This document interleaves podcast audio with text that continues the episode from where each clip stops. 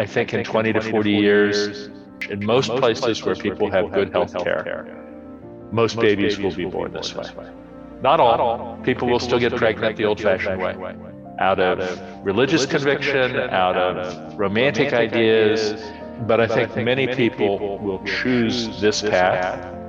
How many? Uh, and, and, why will they choose it? It's not that they want super babies. This will not give you super babies. This will not give you the X Men or Superman or anything else. They want healthy babies. Thank you for joining the Transform I Am Possible, which is India's first future tech podcast. And today, I'm super delighted to have with me Dr. Hank Greely, who is the Deane F. and Kate Edelman Johnson Professor of Law, professor by courtesy of genetics at Stanford University. He specializes in ethical, legal, and social issues arising from advances in genetics, neuroscience, and human cell research. And he has also authored books such as The End of Sex and the Future of Human Reproduction, plus the recently released CRISPR People the science and ethics of editing humans. Doctor, it's a pleasure and a complete honor to have you on the podcast. So, you know, we we are at a cusp where humanity is completely going to be transformed. Blockchain, it's one of those technology which can potentially transform the world by taking the middleman out of the picture. Genetics also can completely upend the healthcare industry, you know, possibly maybe even democratizing healthcare artificial intelligence, augmented reality, virtual reality, all have similar capabilities. But like I said, the general narrative in the public domain is, that technology is a disruptor.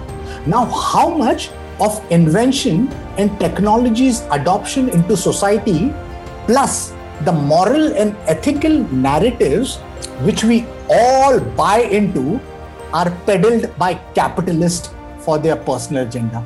Uh, you're certainly right that we're in a period of remarkable change. And what I think is most remarkable about it, actually, is the number of different directions things are coming from. Uh, I focus on the biological space. And so, uh, a major problem in some places is a shortage of organs for transplant. But people are working on it in so many different directions. People are trying to fix the organs that people already have and repair them. People are trying to grow human organs in a laboratory. People are trying to grow human organs in pigs.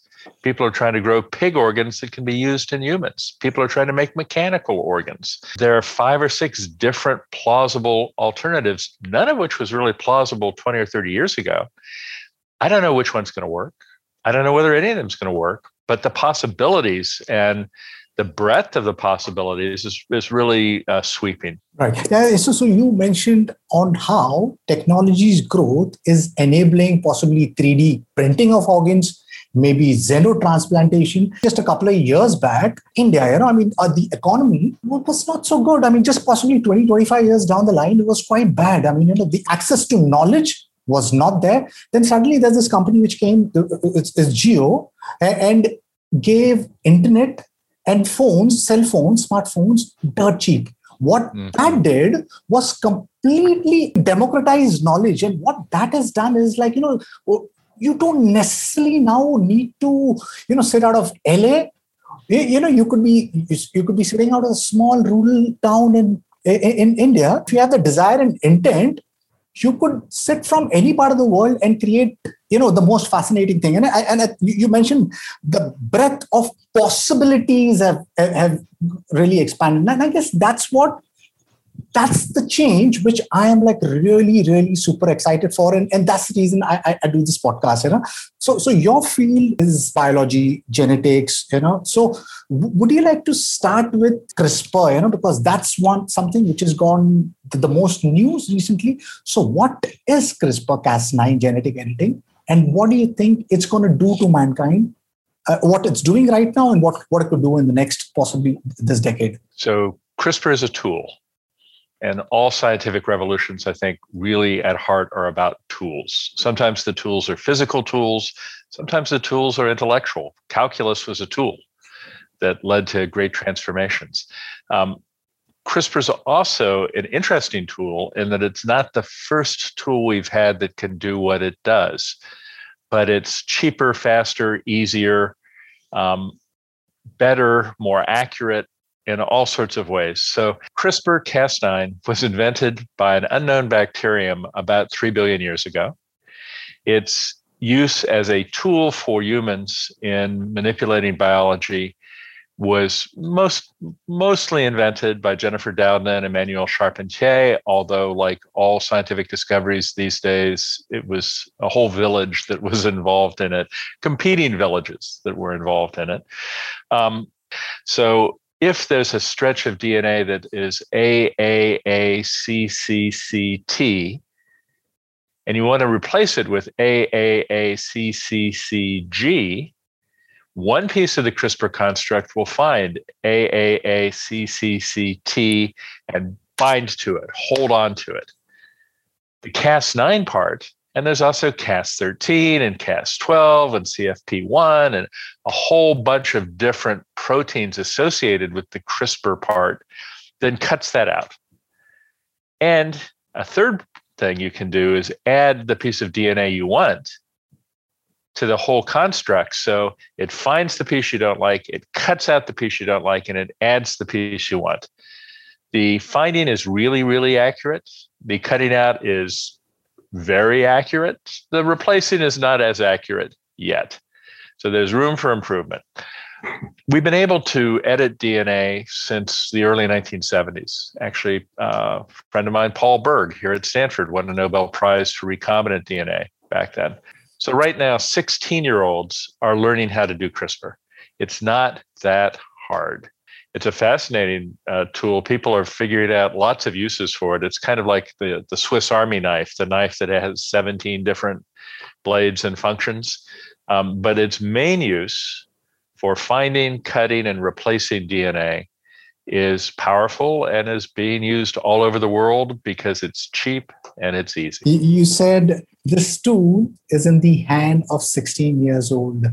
We are tinkering with the source code of life. And, and there is obviously a certain section of people which has always been and will always say that you cannot play God. But then there is that other section of brave people who are the front movers, the first movers who challenge the odds and, and build and create things which transforms uh, uh mankind so so yes so that's the reason i do this podcast and and you know i create awareness and educate people on how technology is creating transformation but obviously i also make them understand that with everything good there is, is a bad side. So since you are specializing in, in the ethical and moral space, Subhash Mukhopadhyay, he, he was uh, an Indian doctor who created the world's second and India's first IVF uh, baby. Now he, yeah, so he was tormented by the Indian government and society for playing God. and He had to commit suicide. Now Jiankui he created the world's first CRISPR edited twin. Now, there is an article which claims that more than 60 people, including Nobel laureates, knew or suspected what he was doing before it became public, but conveniently took the stand of condemning Jiankui post the public outrage. Do you think that the future generation will be pissed with a double talking geneticist? And do you see the moral, ethical outcry and regulation possibly slowing down innovation? So I'll take the second part of the question first. I do think moral concerns, regulatory concerns, legal concerns will slow down innovation. But that's not necessarily a bad thing. I want innovation slowed down in some areas. I want innovation in biological warfare slowed down. I want innovation in nuclear proliferation slowed down.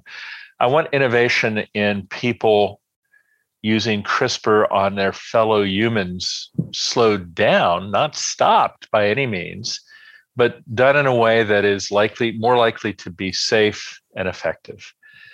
He Jiankui thought he was going to be acclaimed. He thought he was going to be viewed as a savior figure. I think he probably still thinks he's Galileo, and in the future, people will look kindly at him. I actually strongly disagree. I think what he did was criminally reckless because with not with, with almost no evidence about whether this was safe to do in humans or not. He brought three babies into the world two that we knew about in November of 2018, one we learned about later. The risks to those babies for the first time this procedure was used in human embryos were enormous. He actually knew by the time he transferred those embryos into their mother's uterus that what he had done hadn't worked the way he had intended it to. And that for one of the babies, it really hadn't worked at all. And he did it anyway. So I think there is a there's a line between audacious and reckless, between farsighted and foolish, that is always hard to draw and sometimes gets redrawn with the passage of time. But to me, at least, He clearly broke that line. So I think He should be, is, should be, and I suspect in the future will be condemned, not for what he did so much, but for when he did it given the risks that were seen at the time and the relatively minimal benefits to the children involved. Now, you raise an interesting question about the people who knew whether he did it or not. Uh, I've never, I've heard the number 60 uh, used. I've never seen a list of 60. There's an article on Science Mag which says that. I do know of at least 10 or 12 academics, uh, mainly in the United States, three of them at Stanford, as my book says, I think that was wrong. I think they should have told somebody. Most of them, almost all of them, say they condemned it at the time. They told them it was a bad idea. They said, don't do this. So I don't think there's an inconsistency there with them later saying this was a bad idea. I propose in the book we need two things. We need first a broad statement that an aspirational goal should be when somebody hears about really bad science, really unethical science, they should report it. That that is something that's an ethical precept we should inculcate in scientists. That scientists should accept the need to do that in spite of their otherwise concerns about confidentiality. And so one of the Stanford people who um, knew about it, uh, he was at a uh, he came to a meeting I held, a, a, uh, a, panel discussion of this I held at Stanford, and he said, "You know, I, I wish I had told somebody, but who would I have told? I could tell the Stanford people, but they didn't have any authority in China. I didn't know who to tell in China. So I think we should both make it a goal for people to inform, but also create a mechanism that makes it less difficult. That mechanism could be run by the WHO. It could be run by uh, national science academies. I think something that's international and probably non-governmental is most likely to work. But I don't really, I mean, I don't care about the details so much. I just think we need to set up a way so that scientists both know that they should report something and have a way to do it.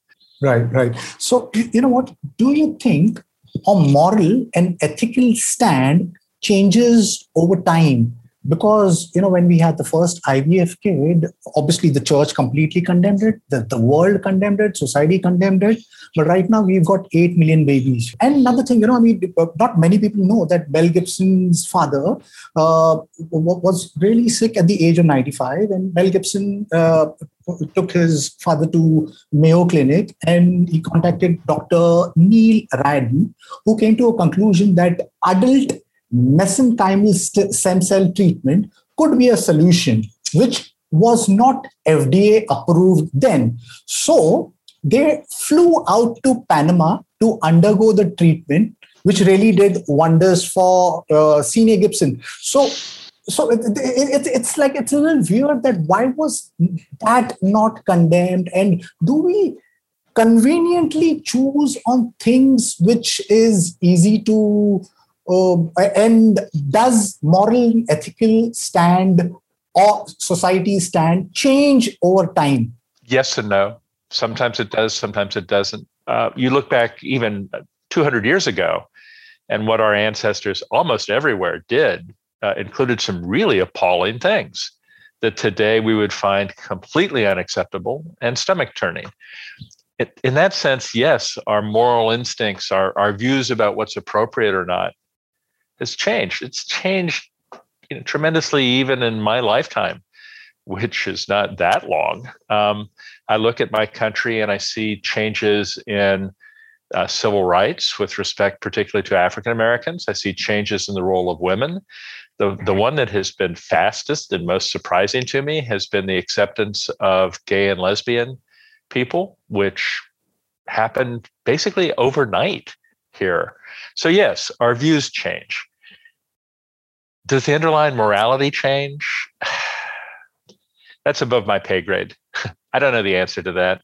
It depends on what you think, on where you think morality comes from. If you think it came down from Mount Sinai on 10 commandments on stone tablets, you probably think it doesn't change, although the applications change. If you think it's a product of complicated cultural um, cultural processes, then like all cultural processes, it does change and evolves. Um, and by evolve, I don't necessarily mean gets better. Evolve just it changes. So we do have a tendency to immediately condemn something that is new in a sensitive area.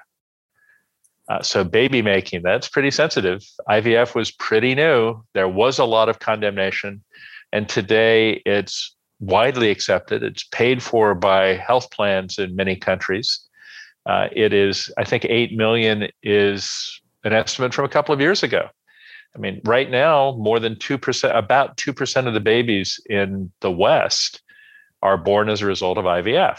And in other countries, as we see the countries becoming richer and more people being able to access the technology, the numbers go up there as well. So it's gone from being condemned as unnatural and eerie and test tube babies to being um, an accepted wonderful adjunct of modern medicine.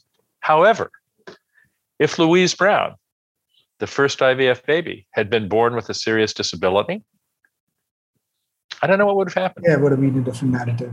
I, I think, I mean, we, we saw in the US, in the case of gene therapy, really the field being put back five to 10 years by the tragic death of, a, of an 18 year old volunteer in a gene therapy trial, a kid named Jesse Gelsinger. So there's always some um, chance and luck. If Louise Brown had been born with serious problems, we might not have we almost certainly would not have 8 million IVF babies. Would we have any? I don't know. Yeah. I mean, chance happens to us all. Right. Yeah. So that, that's an interesting way to look at things, you know, because yes, I mean, we know so little about, you know, everything. You know, I mean, we, we, we're trying to uh, understand space and and beyond and we're trying to spa- also understand our inward space as in uh, our self you know our genetic makeup our cognitive structure and there is so much so little that we know and when we do get to know our entire the uh, cognitive structure or, what our 3 billion base pairs is doing and, its role uh, in how the entire body I, I, think that would be magical. And, and, that that's what excites me that we, we just kind of scratching the surface you know. So it, it, ivf now from ivf we're moving to in vitro gametogenesis and and you have written a book based on that the end of sex and the future of human reproduction. Can you unpack that for my listeners please? Although i do have to note we don't yet have in vitro gametogenesis at least not in humans. We do in mice. The mice don't seem to care very much. Uh, but people are working on it in humans. It's not available yet in humans. Here's the basic idea.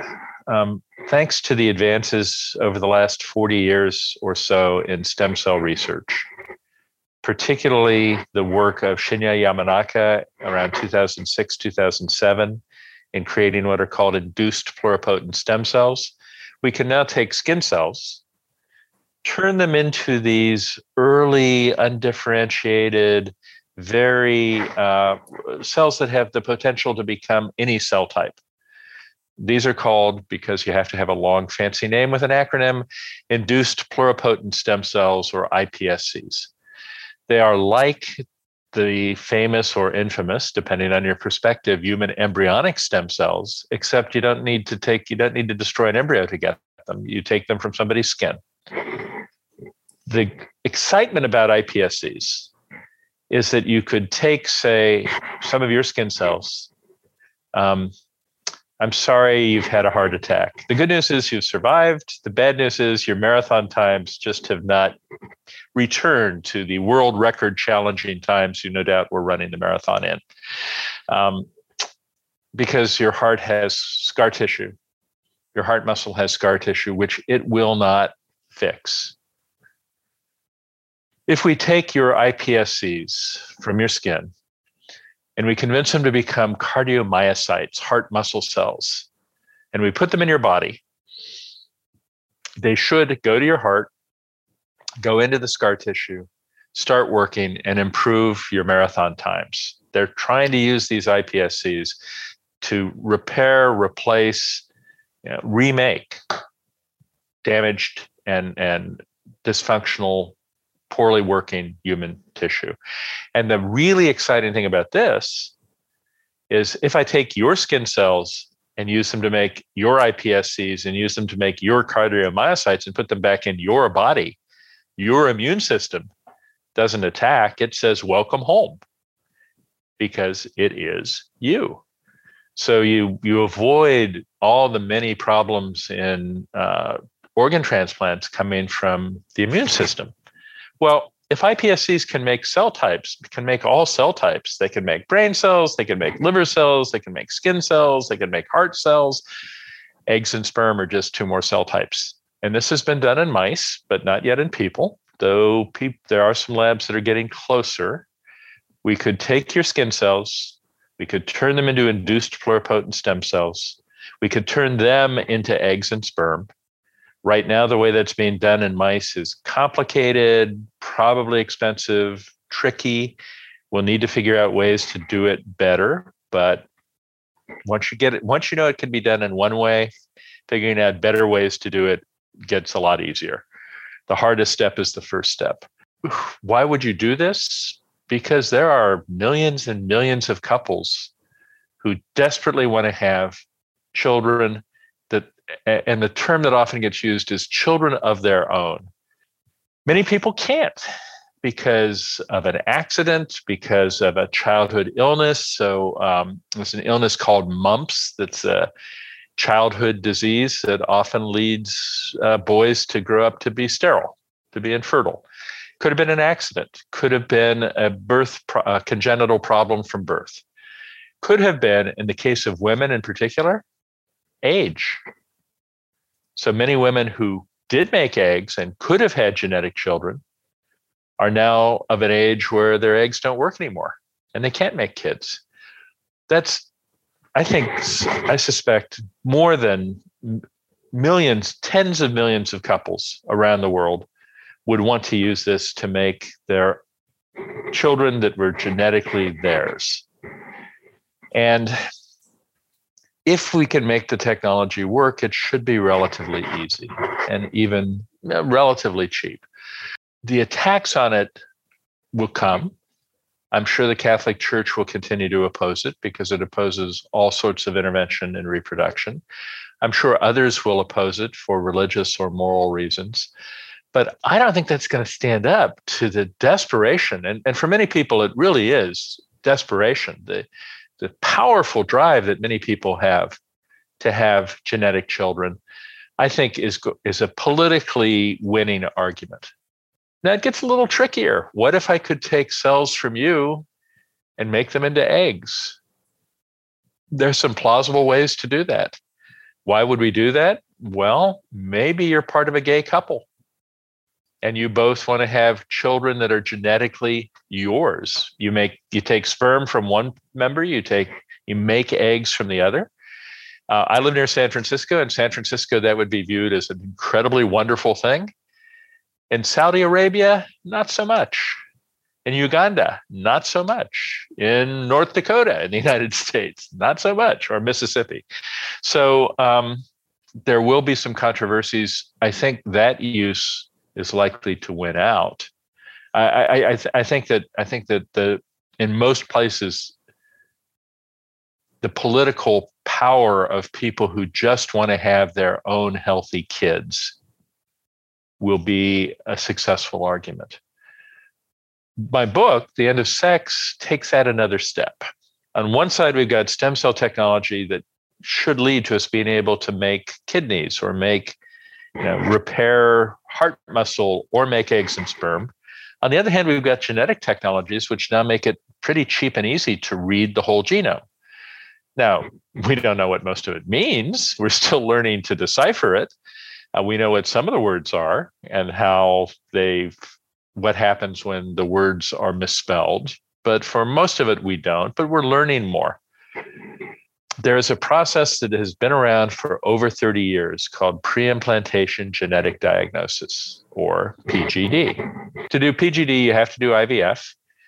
And with PGD, you take the embryo usually after about five days, five or six days after fertilization, and you take a few cells from it. It's not enough to damage the embryo. You then do a genetic test on those cells and you figure out what DNA those cells have. Do they have the variations that will lead the baby to have cystic fibrosis? Do they have the variations that will lead the baby to have beta thalassemia or ultimately grow up to an adult with Huntington disease or have light colored eyes or dark colored eyes? we can tell that this has been in use, clinical use for over 30 years, and it is at least relatively safe and effective.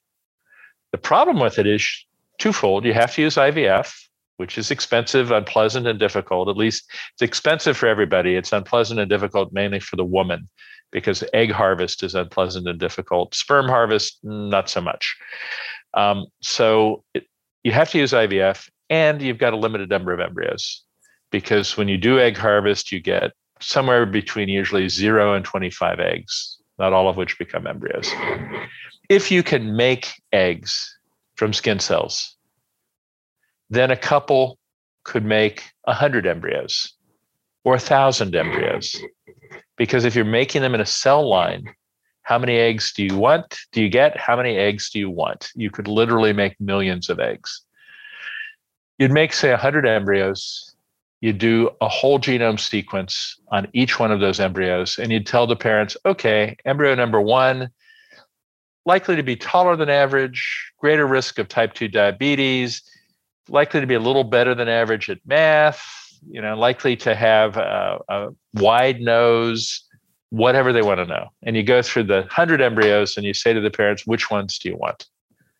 That is the future I foresee in the book, The End of Sex. It's a combination of stem cell research leading to in vitro gametogenesis, IVG, and genetics research leading to whole genome sequencing and pre, um, implantation genetic diagnosis or PGD. Uh, I think it's going to happen. I think in 20 to 40 years, in places where people have good health coverage, in most places where people have good health care, most babies will be born this way. Not all. People will still get pregnant the old fashioned way out of religious conviction, out of romantic ideas, or because they're teenagers and that's what teenagers do. Um, but I think many people will choose this path. How many? Uh, and, and, why will they choose it? It's not that they want super babies. This will not give you super babies. This will not give you the X Men or Superman or anything else. They want healthy babies. Right. You know, um, there are 6,000 genetic diseases that show up early that can be detected by PGD. Happily, they're all rare. But when you multiply rare times 6,000, that's about 1% to 2% of all births. I mean, one to two percent, that's a relatively small percentage risk, unless, of course, it happens to you. Yeah. In which case, it's devastating if your child is that has that rare genetic disease, uh, Tay-Sachs syndrome, Lesch-Nyhan syndrome, six thousand of them, and you could avoid that through this. And I think that's why people will do it. Right. Yeah. Yeah. So we are getting into an exciting world plus it, it, can be scary exciting in the space because i mean you you can now give a power to maybe like a gay couple or a single human to kind of produce. Uh, a, a, baby with maybe like an egg cell and, a sperm cell. That's so very exciting. And then you also said the, the genetically edited babies you know which the reason should be healthy babies because you know there are so many people in the world who are suffering. For example i'll give you there's this friend of mine a family friend. Now the baby uh, she is, I think, roughly around, uh, I think she's five or six years old, and, and, she has an HNRNPU gene mutation, the gene which is new, mm. uh, responsible for neurodevelopment. What that has done is that mm. she's got a developmental delay, learning difficulties, her speech yep. is affected, plus she gets seizures, you know, and and and I know her mother very well. Father's working abroad, and and there is so much pain and suffering. You know, with this, if we can take the pain and suffering out from the world, it would be so fantastic. Now, so so could you you know unpack this for my audience as in be a little bit more specific on what are the benefits that you see right now? So that the, the ones you know you, you can weigh against the, the benefits versus the harm. So people can see that oh this is a technology which can create so much benefits to mankind. So could you kind of like uh, uh, unpack this for, for what uh, genetic editing crispr can do for healthcare? Sure. i want to do it in two parts. There's embryo selection which is the subject of the end of sex and is right. PGD. Right. And then there's embryo editing, which is the subject of CRISPR people and is what He Jiankui did. Okay. Embryo selection allows you to know in advance which embryos are going to get certain diseases or have certain traits. Now, most of the things we really care about, well, many of the things we care about in terms of personality and skills and talents, they've got some genetic basis, but it's hundreds of genes and we don't understand it. But things like straightforward genetic diseases, Lesch-Nyhan disease, beta thalassemia, causing enormous pain and suffering. Um, we do understand those, and we could say with high confidence this embryo would have this disease, this embryo wouldn't. Now, you're not curing the embryos, you're selecting the embryo that would not have the disease, and you are leading to healthier babies and presumably happier families. That's the embryo selection. The embryo editing would say, okay, hey, this embryo's got uh, two copies of the gene that, uh, of the version of the gene that makes for beta thalassemia. Um, rather that we, we will continue to use this embryo, but we will edit it so that it has normal genes. I don't think that's going to be very common because, for the most part, you can reach the same result through selection. You just make a bunch of embryos and pick the ones that are safe rather than doing an additional expensive, risky procedure of gene editing. So I think for the most part, gene editing isn't going to be used that much, but there are a few exceptions. Let's say that two people with thalassemia are healthy enough and live long enough and fall in love with each other and want to have children together. Any child of theirs genetically would have thalassemia because the only gene versions the parents have to give the child are the versions with thalassemia. If they want to have a healthy kid, they would need to use gene editing. How many couples like that are there in the world? I don't think very many, but probably not zero. I think they'd have a good argument if it's safe to use gene editing. The other big issue with gene editing, and the thing that I think drives much of the opposition, is the fear by some, the, the desire by others for enhancement, that we will make super babies we'll have really smart kids. We'll have really athletic kids. We'll have really good at math or at music kids. Um, that might happen. And for that, you'd probably need gene editing because you'd probably have to change lots of genes, not just pick one or two gene versions. But we don't know how to do it. And I think, particularly with these behavioral traits, they're so complicated, so many genes are involved so much experience is involved, so much chance is involved in how our brains develop. I don't know that we'll ever be able to do it. And I don't think, I think it's fairly clear we won't be able to do it in the next few decades. So I'm less worried about that.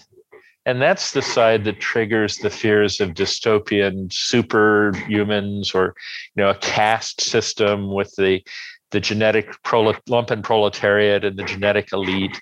Um, I think that makes for interesting science fiction, but at least for the next 30, 40, 50 years, it's science fiction. What happens in 30, 40, 50 years? We'll have to wait and see. But it's not going to be my world in 50 years. It may not even be your world. It'll be our kids and our grandkids' world, and they'll decide. Um, we can't we can't answer all their questions. We can't um, solve all their problems, uh, nor should we try. Right. I don't think it's going to be a problem in our time. Right. Yeah. Yeah. But but then outlook of not solving the the problem of the future generation is not something which I obviously do. I mean, do not. Uh, uh, uh, I mean, I, I, don't want to take that too far. I mean, like climate change. Right. That's a that's a problem that we have created, particularly right. my generation of Westerners has created for the rest of the world to come we should try we, we need to fix that. We should work on that. But there are some things that are far enough away and uncertain enough and where it's the uncertainty is not just about the science what will we be able to do and how but the uncertainty is what people will think about it. My morals my reactions today may well not be that of my great grandchildren 80 years from now. And the dead hand of my views should not try to control what they'll do in 80 years.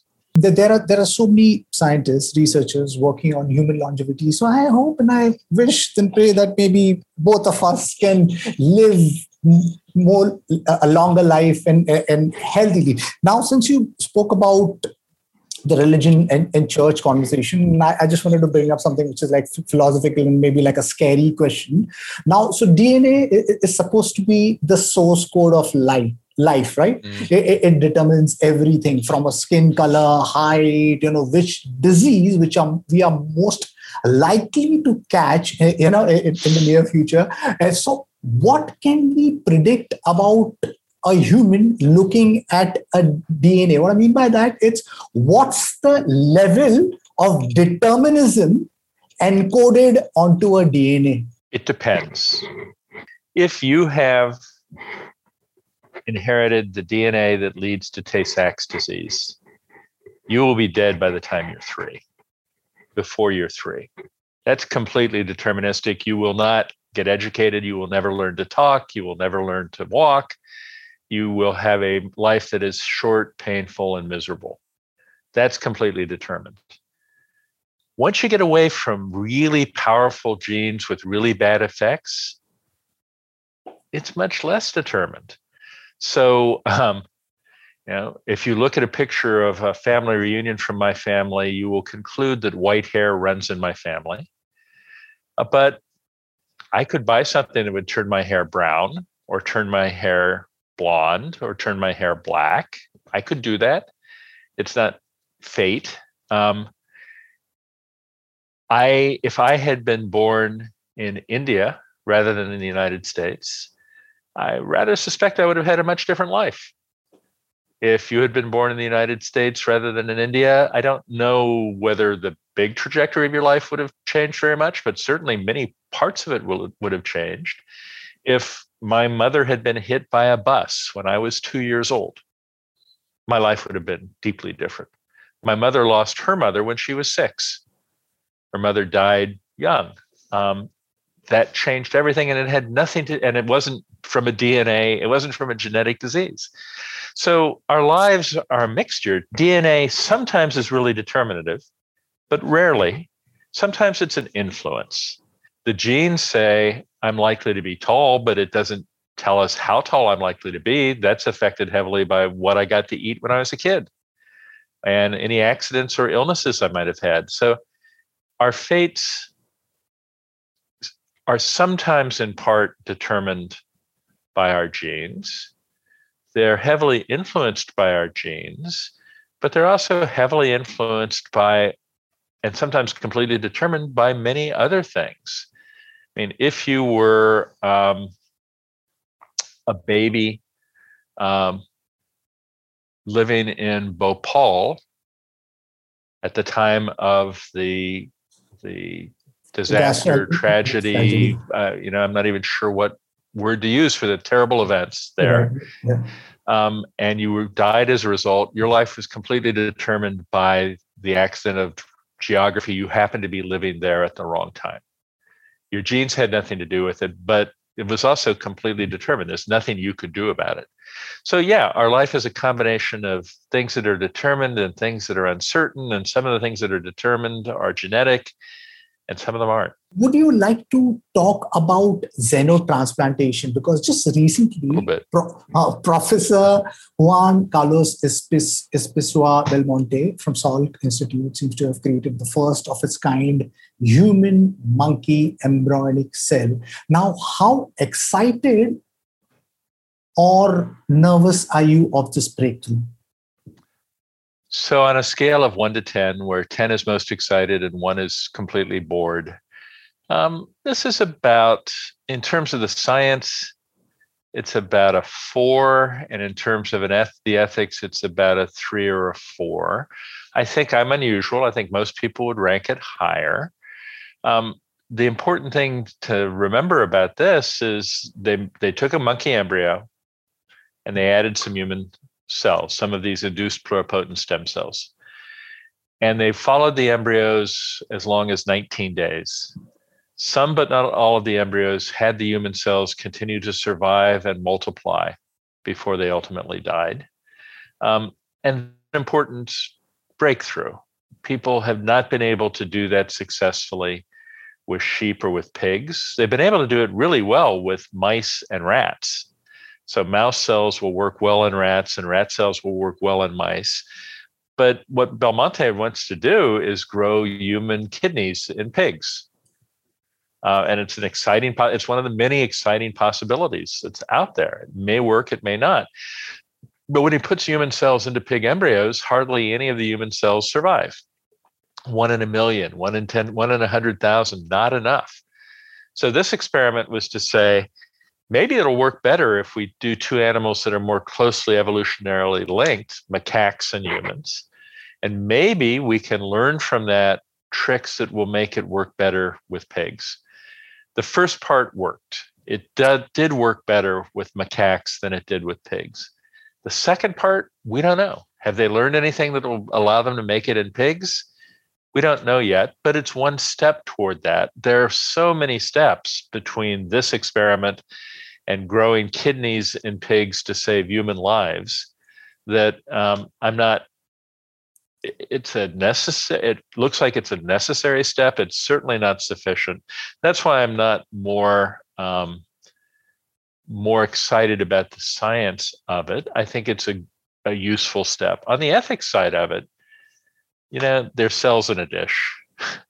It's an embryo that at 19 days uh, and really, it's only six days of normal development and then another 12 days in a very odd, non uh, unnet, in an environment that's sufficiently unnatural that I don't know how much it tells us about what ha- would happen in a real uh, embryo, in a real womb. Um, it's not going to lead a revolt of all simians against humans. It's not the beginning of Beyond the Planet of the Apes if they had transferred those embryos into the uterus of a monkey and living things had been born, then I'm much more ethically interested and concerned. Um, really, maybe as much for the monkey as for humans. And what would it be, and how should we treat it?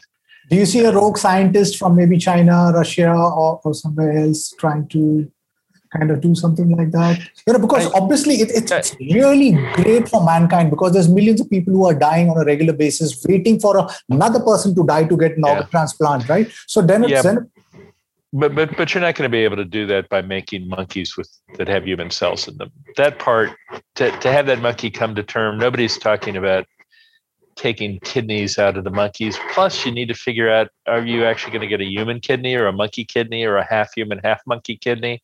That's another complication with this whole story. A rogue scientist might do it. There's no good reason for him to do it. but uh, He showed that there are rogue scientists who will do things without good reason. It's a little tricky, though, in most places. He was in the unusual circumstance of having a lot of money he could use. Um, he didn't have to get grants on specific things. Usually, scientists have to say, I need this money. Here's what I intend to do with it. Here's why I intend to do it. Give me this money so I can do X. So somebody else has to say, well, yeah, X is worth doing. He had enough private money from some of his companies and from money that the government had given him with no strings attached that he could do this. Um, it's it's not that easy to be a rogue. It helps if you're independently wealthy, uh, but it, it could happen. Um, again, I don't think it's going to lead to a revolt of all non human primates on the planet and the overthrow of human domination.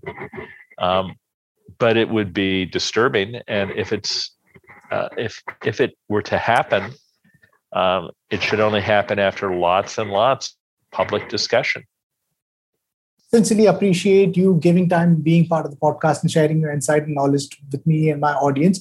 So, so, so to end it, would you like to kind of predict what the world would look like in the next 10 years when uh, genetic editing and CRISPR and, and and all of these technologies kind of advance what you what what would be the picture that you would like to paint of the world in the next 10 years so first inertia is the strongest force in human events. In 10 years, the world will look much the way it does today, but not entirely. I think the genetics revolution will continue and will have led to more treatments for rare genetic diseases. We'll see more gene therapies that will help a few people. It's, you know, we'd be much, we'd help far more people if we came up with a cure for malaria. Uh, but helping people, the, the small number of people with bad genetic diseases, helping them is a good thing. We'll be able to do that. I actually think, in terms of human reproduction, we won't see much change. We'll see more selection, more pre implantation genetic diagnosis, but not on a huge scale because IVF is a real rate limiting factor. It, it really limits the number of people who are willing to do it. Where I think CRISPR is likely to make a big difference soon is in non humans. We're really appropriately concerned about the risks of messing around with human babies and humans. We're less concerned about the risks of messing around with uh, goat babies or uh, dog babies, and certainly not rat babies or mosquito babies or tree babies. Um, and so it's much easier to do that. You don't need an IVF lab to modify the uh, a cockroach.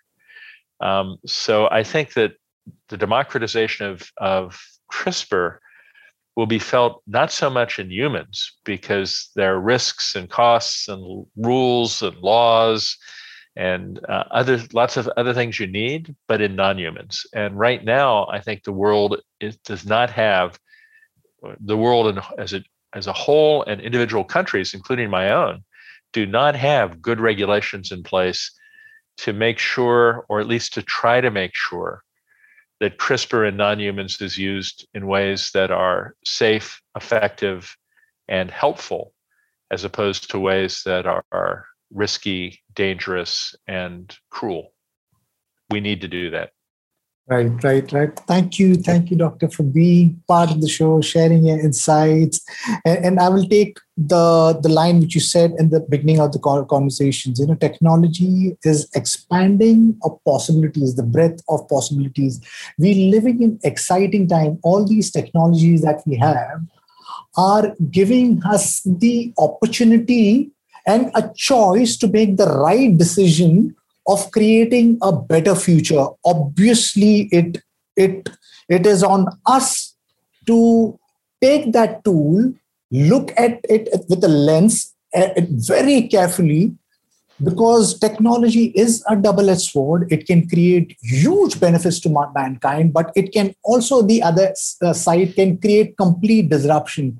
We have to walk in that thread a thin line and making sure that we take everyone along and create a future that's beneficial for all. And i guess that's that should be the goal for everyone because the world i think is post covid. I think it's, it's become a very I mean, I don't know whether I'm using the right word, whether it's a great place, but I think for the first time, I think we are all in it together. You know, we've kind of understood that this is one boat that we are sailing on, and we need to break our silos, come together, collaborate, and build a better future. And on that, that note, eh, to my listeners, if you like what you see in here, please press the subscribe button. Until next time, see you guys. Bye bye. Thank you. Thank you, Doctor. Really appreciate this. Yeah? Enjoyed it.